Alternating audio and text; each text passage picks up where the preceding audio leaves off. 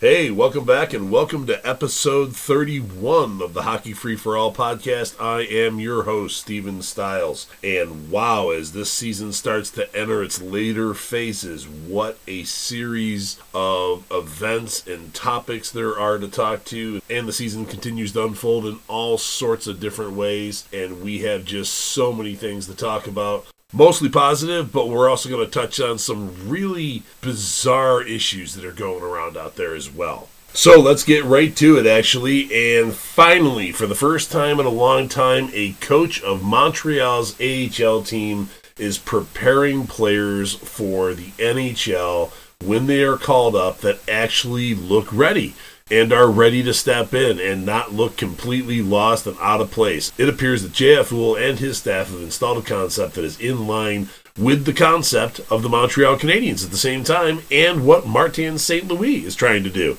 So not only is everybody in Montreal on the same page, but it seems like their AHL team is also on the same page. So let's recognize the coaching staff and administrative uh, personnel, inclusive of not only in Montreal, but the fact that they've come together and worked, that the conversation has trickled down to all layers of the organization, the AHL, junior players, the NHL club have all meshed and are all on the same page at the same time that is probably something that doesn't get a lot of press, doesn't seem to generate a lot of excitement, but is fundamentally what either drives success of any organization in any sport or just creates endless adrift or, you know, a ship afloat that never seems to come into port and do anything type concepts. And that is something that has gone on way too long when the players come up from the AHL, how many years have people now seen? Wow, what is this guy being taught? He doesn't even look remotely ready to start, doesn't fit in.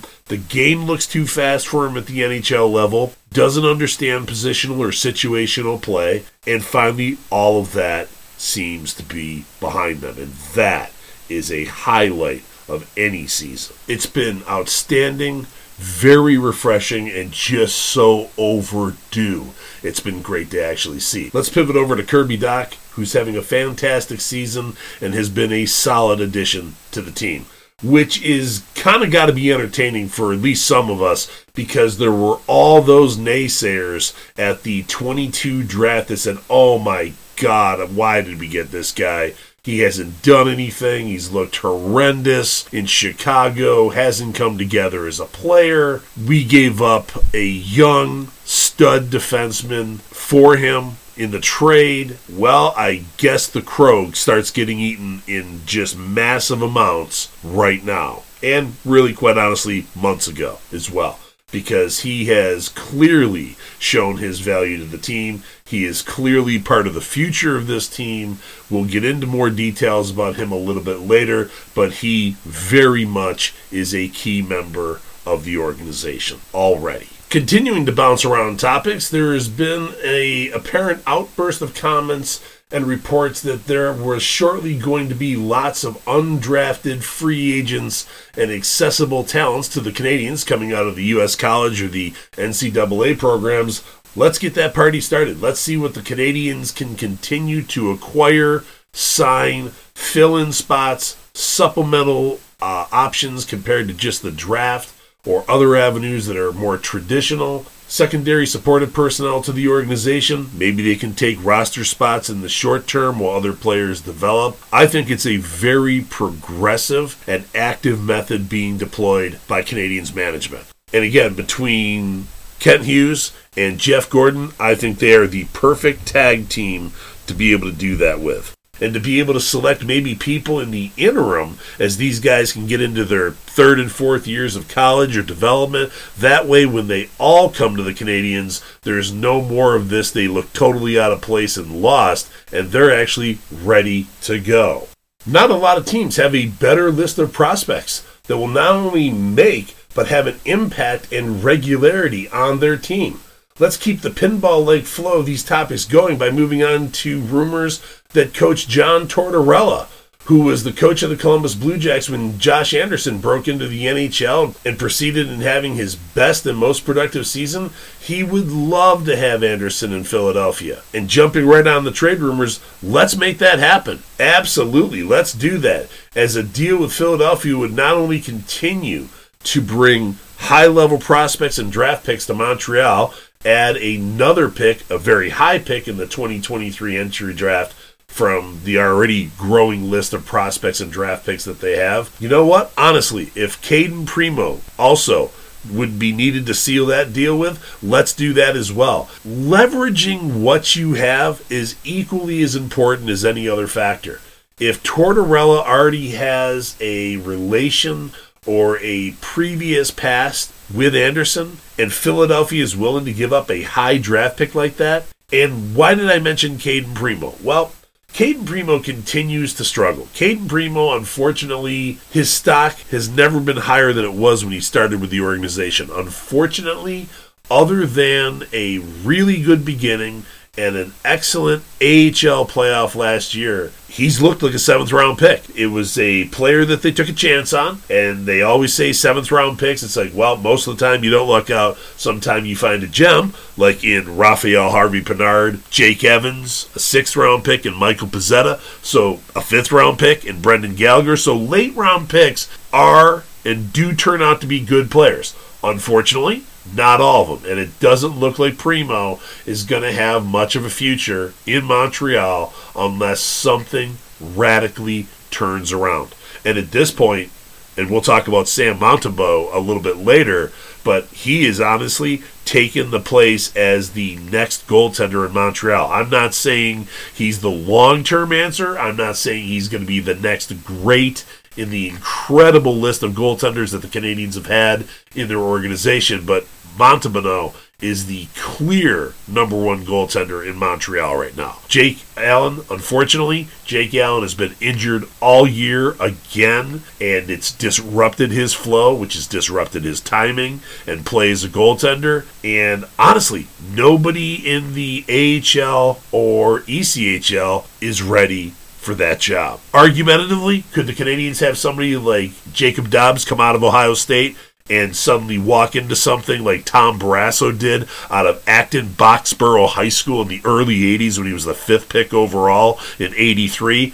Yeah, I suppose that could happen, but it's kind of like winning the lottery. Not a lot of chance for it. I mean, it could. You can never say never, but it's highly unlikely. So right now, Sam Montembeault is obviously the Canadiens' goaltender right now. So throwing Primeau into this deal, getting back to Philadelphia with Josh Anderson, Primeau is a local kid. He was born in Voorhees, New Jersey. And you're kind of like, what's that got to do with anything? Well, his dad and his uncle, Keith and Wayne, respectively, Primeau, played with Philadelphia. Leverage him. I mean, if you can make an acquisition for a top five, top seven prospective draft pick and something else maybe, and it takes Cayden Primeau to do that, that's an asset I'm willing to give up because it's not a cornerstone asset right now, like a lot of rookies are proving out to be, such as Arber Xhekaj, such as Kaiden Guhle, Jordan Harris, Nick Suzuki, Cole Caufield, Kirby Dach, Jake Evans, fellow seventh round pick, Raphael Harvey Pinard his beginning and impact has already done more and had a bigger impact on the Canadiens than anything Cayden Primeau has. And moving on to other players, let's get back to my personal favorite, Arber Xhekaj. He remains by far and away over anyone else my vote for the team's 2022 2023 MVP, Rookie of the Year on the team, and I believe he is the Calder or the Rookie of the Year winner for the league. He has brought a combination of skills from far better skating than anybody knew of, better in the transitional game, solid first pass, has contributed offensively, not only has brought physical tools, but we'll break this down a little bit later, and knows how to use them. His versatility and ability to play up and down the defense from the top pairing, or as the number one left handed defenseman, all the way to anywhere else on the team, is well beyond his years and experience and to know how to use his physical abilities and not put the team in a detrimental or bad position with improper use of them, creating excessive amounts of power plays and other issues for the other team's advantage, is an extremely under-discussed level of maturity and extremely unappreciated, apparently. I mean, that there are players in the league that have played for years that haven't figured that out yet. He already knows how to. And thankfully, he is finally a player. I'm going to go back to somebody who they everybody seemed to have feelings for after he got traded, and that's Jeff Petry. Have you noticed this year? There is no goaltender getting knocked around or other players being taken advantage of because Arber Xhekaj has led the way in saying, hey, not allowable. You're not going to do that to my team without paying a price. And he hasn't gone in and pummeled anybody. He hasn't put people in the hospital. He hasn't taken a cheap shot. So the whole enforcer concept or image, people still want to hang on to that as kind of like a bad boy type thing. That's not what he's doing. He's using all of his attributes and skills to his advantage legally, competently, and beyond his years. And if somebody is six foot four in his case, 240 plus pounds, nobody can sit there and go, well, he's, he's just um, using those in an unfair way. That's the skills that he has. And he's developed skills beyond what he has or enhanced what he has already in his rookie year. How many number one picks overall, and I'm not comparing him to Ur- Uriah Slafkovsky, but how many number one picks I would say he's been more impressive than Owen Powers who's the number one pick of the Buffalo Sabres recently. He has put together a complete package and was a walk on, not only in the NHL, but in the juniors as well. I mean, seriously, how can that not be impressive? How can that be misinterpreted? And how can that not be completely and fully appreciated? That is just absurd. I want to toss this out as we're moving around on topics. Five rookie defensemen have come together this season and have claimed both their spots on the roster and that team's defense as their own, as rookies. In addition to all the individual things we've talked about for Arber Xhekaj, Kaiden Guhle, Jordan Harris, Jonathan Kovacevic, and the latest, Justin Barron. They have all come in. And what's absolutely hilarious about that is there were people in the preseason going, oh my God, Montreal cannot start three rookie defensemen. It will be catastrophic. They're not ready. They won't gel. Their careers are going to be destroyed because they were inappropriately brought up too soon to the roster. Not only did three of them make it, five. One guy was claimed on the waiver wire just before the season started, Jonathan Kovacevic. One guy wasn't quite ready, so Montreal proved, hey, if you're ready, you're here. If you're not, you're not going to start yet in Justin Barron. And now all five have come together to claim that defense. Is the magnitude of that accomplishment really understood out there? That has never happened before. Five out of six spots on your defense is all handled by rookies that have not looked out of place. Now, has some veteran defensemen chimed in? Sure. Unfortunately, Mike Matheson has been injured a lot of the season. David Savard has honestly been probably the most consistent and injury free out of the veteran defensemen and has probably been a, an exceptional calming effect on our Xhekaj. Joel Edmondson, unfortunately, has been both injured and seems to be fighting continuous injuries, and that's really unfortunate for him. I would not wish that on anybody, but these guys have largely done it alone. That is a remarkable accomplishment. When you're talking about all these guys are not just five young guys, but five young rookie defensemen. I mean, let's drive that point home. Five rookie defensemen out of six starting roster points. Now, the only bad part about that, as I covered in the previous episode, is you've got an absolute truckload of talent, and even if you were to eliminate all but two, only one of these guys can start Lane Hutson or Logan Mailloux. And both of them are going to be unbelievable defensemen, very different styles, but highly effective. And that's on top of the many others that you have. Mattias Nordstrom, okay? You have Jayden Struble. You have Eric Enstrom, and countless other guys. There's you talk about healthy competition. There is healthy competition coming on the defense. That is incredible depth. Uh, unfortunately, there's probably going to be some good players that may eventually be moved. The only good news about that is, as much as I hate to lose good prospects, well, it should keep the Montreal Canadiens flush with a continued flow of excellent high draft picks because they've drafted really well. And not just in 2022 under the new management, as we've talked about before, but man, Marc Bergevin left them a treasure chest of prospects from the three previous drafts before them. I mean, it is just unbelievable. But this defense, Kirby Dach and Raphael Harvey Pinard, which we'll get to some more information about them a little later, how is that not the focus on this season? How is that not the highlight? How are those things not the overwhelming driving factor of enthusiasm and excitement of the 2022 2023 NHL season? And if you think of all the things that are being focused on, why are the injuries and negative issues being focused on? I thought society who likes to mention on its own and likes to say in media outlets has progressed a lot and made a lot of progress. Apparently not, because there's a lot of things that are very positive not being covered versus, oh my God, the injuries, they're going to set back the Canadiens, they're going to cause players not to be traded, they're going to cause just chemistry problems. What is the obsession of focusing on the negative? Why is the positive not the focus? And that's just not a question about pro sports. That's a question blanket across the board. I don't get that. Where's the extensive focus on Kirby Dach? who I said we'd get back to, who has not only improved his faceoff percentage from an abysmal 35% that he had with the Blackhawks. He's having a career year, more points than he's ever had. He's heading towards a very high point season compared to ones of his in the past. I'm not saying he's Cole Caufield yet, but he is clearly a balanced passer and scorer. He's fit into multiple lines in different positions. He's played the wing on Nick Suzuki's line. He's played the number two center on his own line. He's played different positions with Sean Monahan, who was helping him out before he got injured. He's done very well. And it's amazing that everybody immediately, when Montreal acquired him, oh my God, what a waste. This is not what we need. Sure, he is. He's a six foot four, 212, big, lanky, rangy, skilled center. I'm sorry, did somebody say the Canadiens don't need that? Really? They've been looking for that since they drafted Wickenheiser in 1980 out of the Regina Pats in the Western Hockey League, which to this day remains the most hated draft pick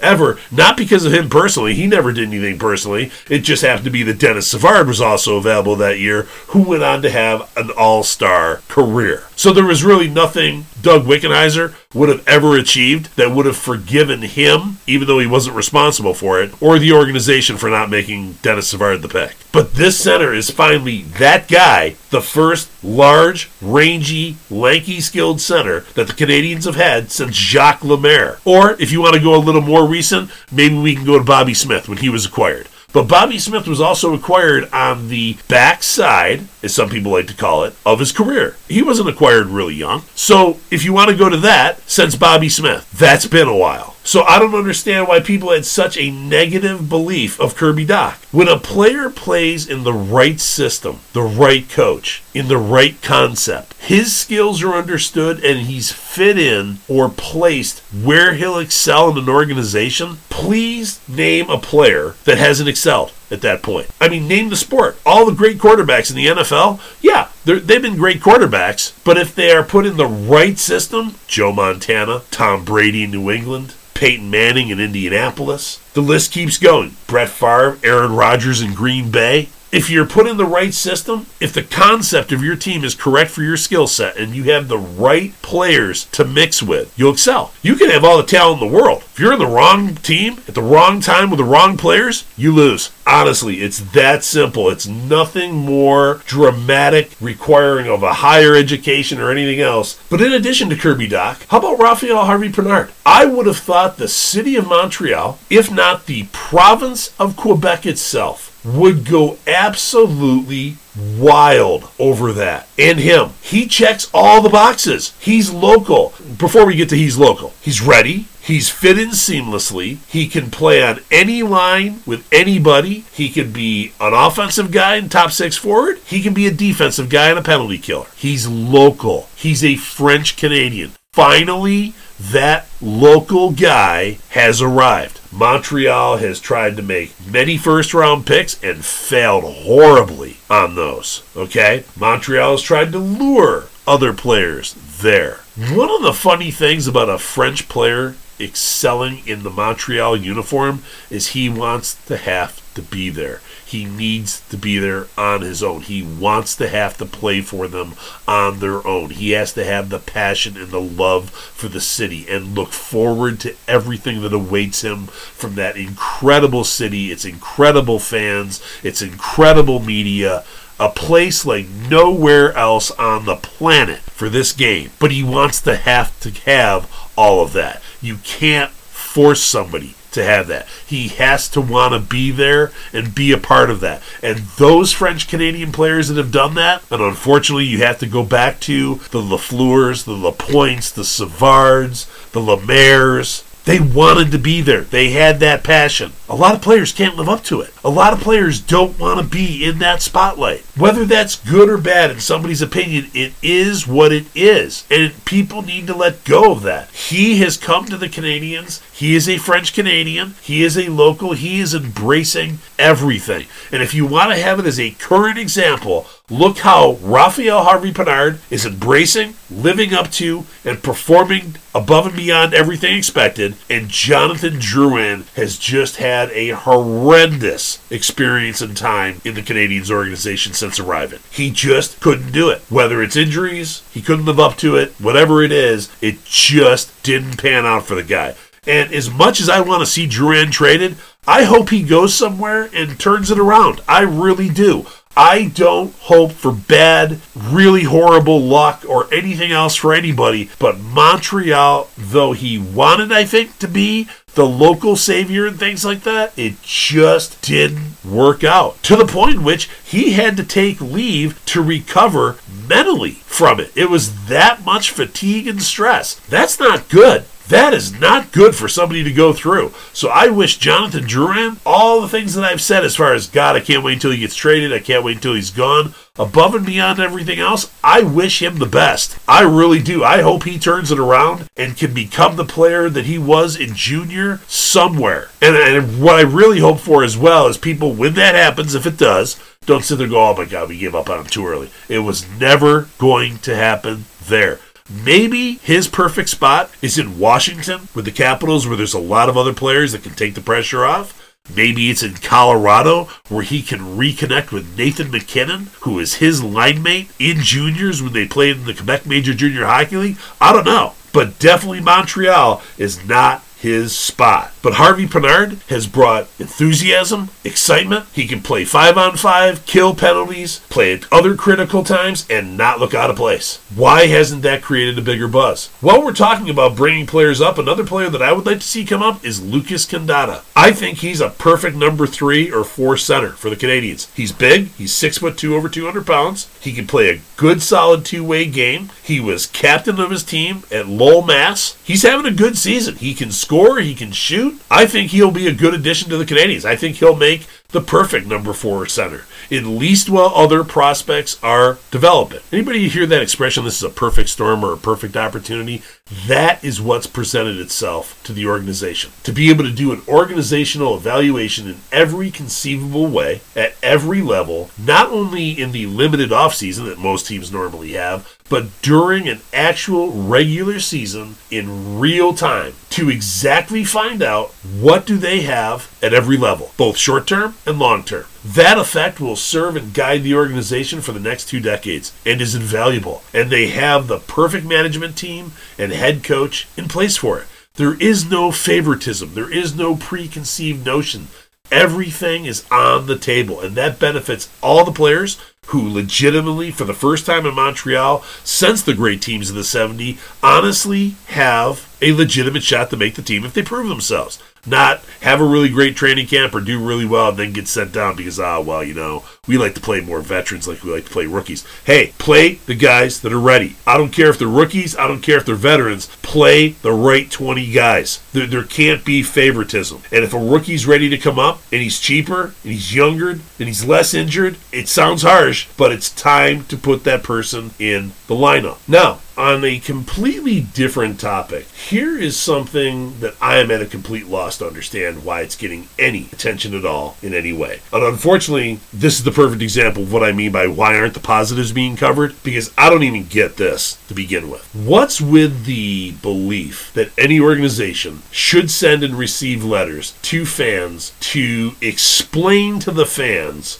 where the organization is going, what direction it's going in, or why they're doing what they are. I want to know in, in at what point and in whose mind did that or does that even remotely make sense? Sound like a good idea, is a rational idea, and makes any kind of sense. And that's a greater concern to me than a lot of other things. At what point did the fans start needing to be coddled? Somehow believe they require this type of clarity, need explanations, or felt they were entitled to such a letter? It begs the question of which is more ridiculous. Organizations that are contemplating putting out such a letter, or fans believing they actually deserve such letters explaining said topics. Really? I mean, are there fans that own like personal stock that have a financial value or impact on this? I get it. Fans are passionate. I'm passionate. I have loved this organization and have been a relentless fan of it since 1970. Do the math on that. That is a long time. And the organization does not owe me anything. Okay? I don't expect birthday cards from them, birthday presents, free tickets, once in a while being sent free paraphernalia or something. That's not what the relation with a fan is. The fan buys a ticket, team shows up, plays a game. Game gets played, game finishes, fan goes home. Players go home. That's it. That's the relation. Somebody bought a ticket for an on ice product by the organization they wanted to see. That's the relation. There is nothing more complicated to it than that. I don't know where these kind of things are coming from. That is just absurd. It's completely ridiculous and screams out to be made fun of relentlessly. At best, this entire concept and any expectations is ludicrous at a minimal. And such letters do not need to be put out by organizations or people don't need to be explained to. That's not the job of the organizations. The organization is worried about its players. It's worried about its organizations and its prospect. That's what they're there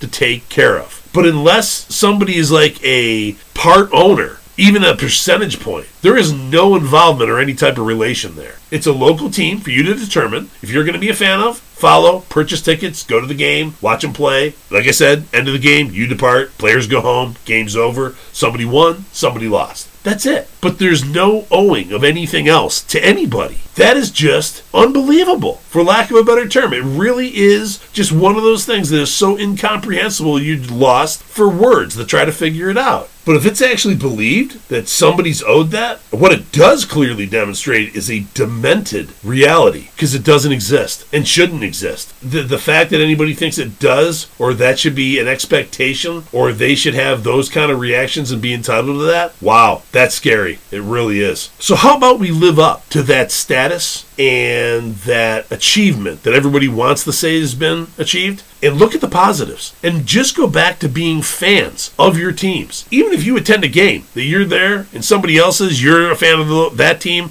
they're a fan of somebody else, they can be their fan of their other team as well. Nobody's more important, and nobody should not allow anybody to express themselves. It has nothing to do with what anybody agrees with or anything else. It was once said, can't we all coexist? Can't we all believe what we believe in? At what point did people start thinking somebody else owes them or everybody else has to agree with them? It just, no, it doesn't work that way. And it can't work that way, and it can't be allowed to work that way because that's not a good future for society at all. I mean, we're talking about hockey here, but that doesn't go well with anything. So let's look forward to the rest of the season. Let's hope the Canadiens set a different type of record because God knows they have set a record consecutively for man games lost and injuries. Those aren't the kind of injury or the kind of records that we want to see set. I would love to see them set a record this year at the trade deadline of trading the most players. And at this point, there are some of those players whose value has decreased because of injuries and lack of play and skills displayed when they're playing. But let's move on from them. Let's build the team. Let's bring the championship and the Stanley Cup back to its rightful city and the only city that it should be in. Let's all be happy about it. And let's start congratulating all these players that have done a remarkable job. The five rookie defensemen, Kirby Dach, everybody else. That's done well. Raphael Harvey Pinard. Let's embrace what the team is doing, understand what the team is doing, why they're doing it is for long term success. Yeah, Kent Hughes and Jeff Gorton want to bring the Stanley Cup back to Montreal. Of course they do. Everybody does. But wouldn't you like it here a lot rather than just occasionally? Or at least be in contention for it every year because the organization is that well managed and the pipelines have been filled with consistent, high quality prospects. That's what I'm looking for. On that note, thanks for tuning in to episode 31 of the Hockey Free for All podcast. I am your host, Steven Stiles. Have an amazing week coming up. We'll be back soon. Thanks again.